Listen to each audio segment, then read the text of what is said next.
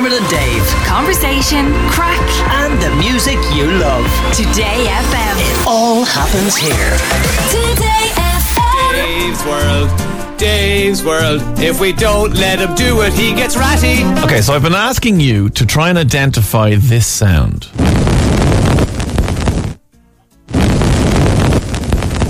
Let's see what the let's see what the studio says first, Dermot. Well, I thought it was some kind of space, like a re-entry burn. It sounds like a rocket coming back into Earth's atmosphere or something like that. Okay, Maria. Uh, I'm going to go with nature. Maybe that's ants communicating with each other at some kind of a high hired frequency or something. Okay. Uh, Jay says sounds exactly like when I do a barbecue. Everything's burned to a crisp. a hot air balloon taken off, says Paula. The wife snoring, says Jim in Waterford. Uh, wind while you're on your phone, says Alma in Tipperary. And a lot of people, Dermot, are suggesting it's a vinyl record. Mm. So that uh, somebody says it might be when you get to the end of the record and it's still going like this. Well, I'll tell you what, I'll play a little bit more of the same sound. This is a bit more intense.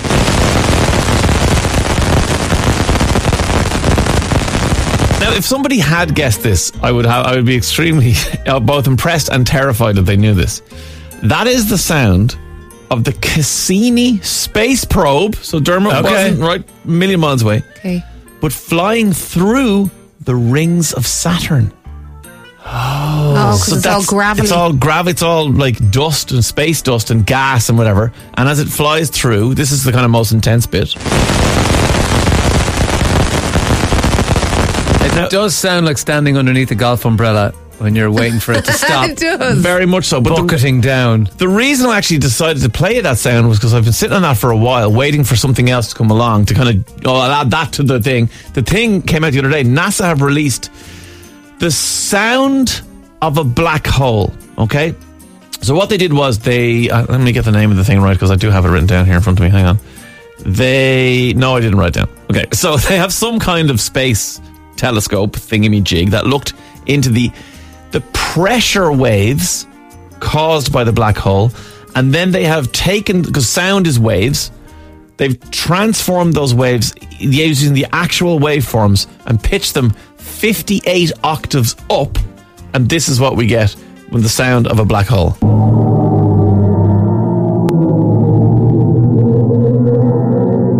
It's kind of creepy, isn't it? Doesn't it sound a bit like like a Hans Zimmer movie score for some creepy Yeah. bit in a movie? Like War of the Worlds or something. Interstellar. yes, Interstellar. Yeah,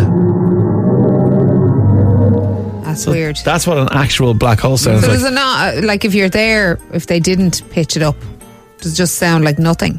Just well, it's sound like anything. 58 octaves down, so human ears wouldn't be able to hear. Is the first thing. So and it's just second of all, quiet in space. There's no sound of anything. No, this is actually the, the, everyone has this belief that you can't sound can't travel in space because space is a vacuum. This is accurate. Sound sound waves need things to go through to amplify the sound, but there is so much gas and space dust and material in space that sound can absolutely travel. Maybe not in the way we experience it here right now on Earth, but it's not a silent vacuum.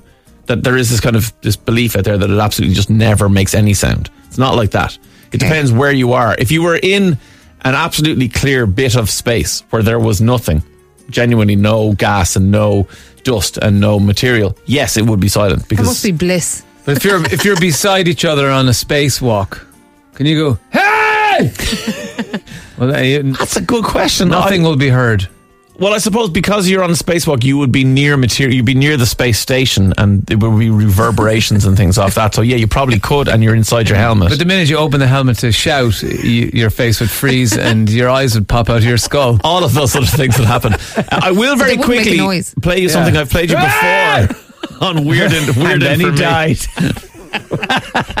Just to see on weird information. That I did play this before. This is the sound of Mars. So when they put the Perseverance rover up there, they put a microphone on it and said, "Okay, first thing, the first thing we do is listen to Mars. This is what it sounds like."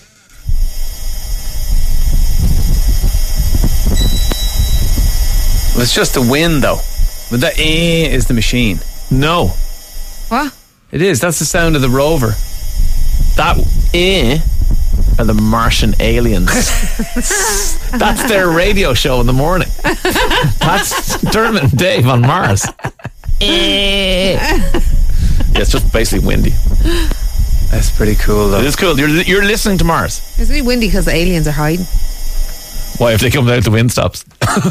No, like you're not hearing anything else because the aliens are not making any noise. They're like, we don't know what this thing is, so let's just all stay quiet till it goes away. Perseverance has gone away. It's still wandering around up there on its own. You having a hot chocolate, Maz? Yeah, That looks good. you're not getting it. It smells good. Do you not find though it's only the first like three sips of a hot chocolate are really nice, and then the rest of it is bleh. No, I find the opposite. The first sip, you're like, meh. It's just like hot milk.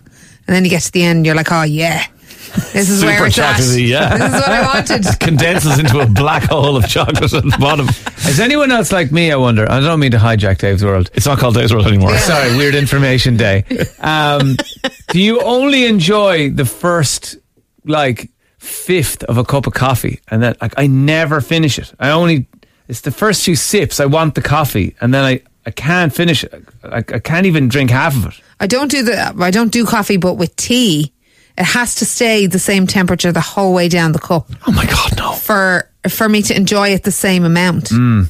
Because if it starts to get cold, you're like, oh, now I can kind of taste the milk a little bit. I, the other day, made a cup of tea, had two sips, then went out for 15 minutes because I had to do some stuff. Came back and went, oh, my tea. And went, oh, it's perfect.